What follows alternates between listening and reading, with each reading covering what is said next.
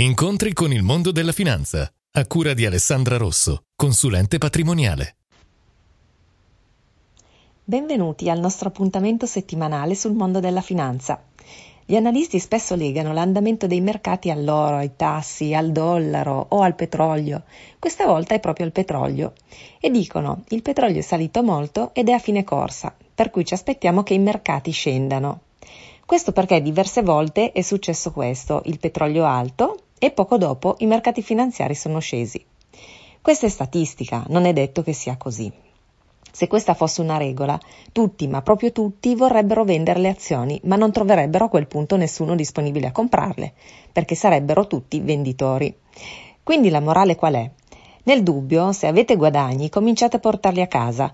Siamo ormai in estate e tra qualche settimana ci saranno meno scambi.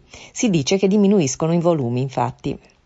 Per cui ci potrebbe essere maggior volatilità. Stay tuned e a risentirci al prossimo venerdì.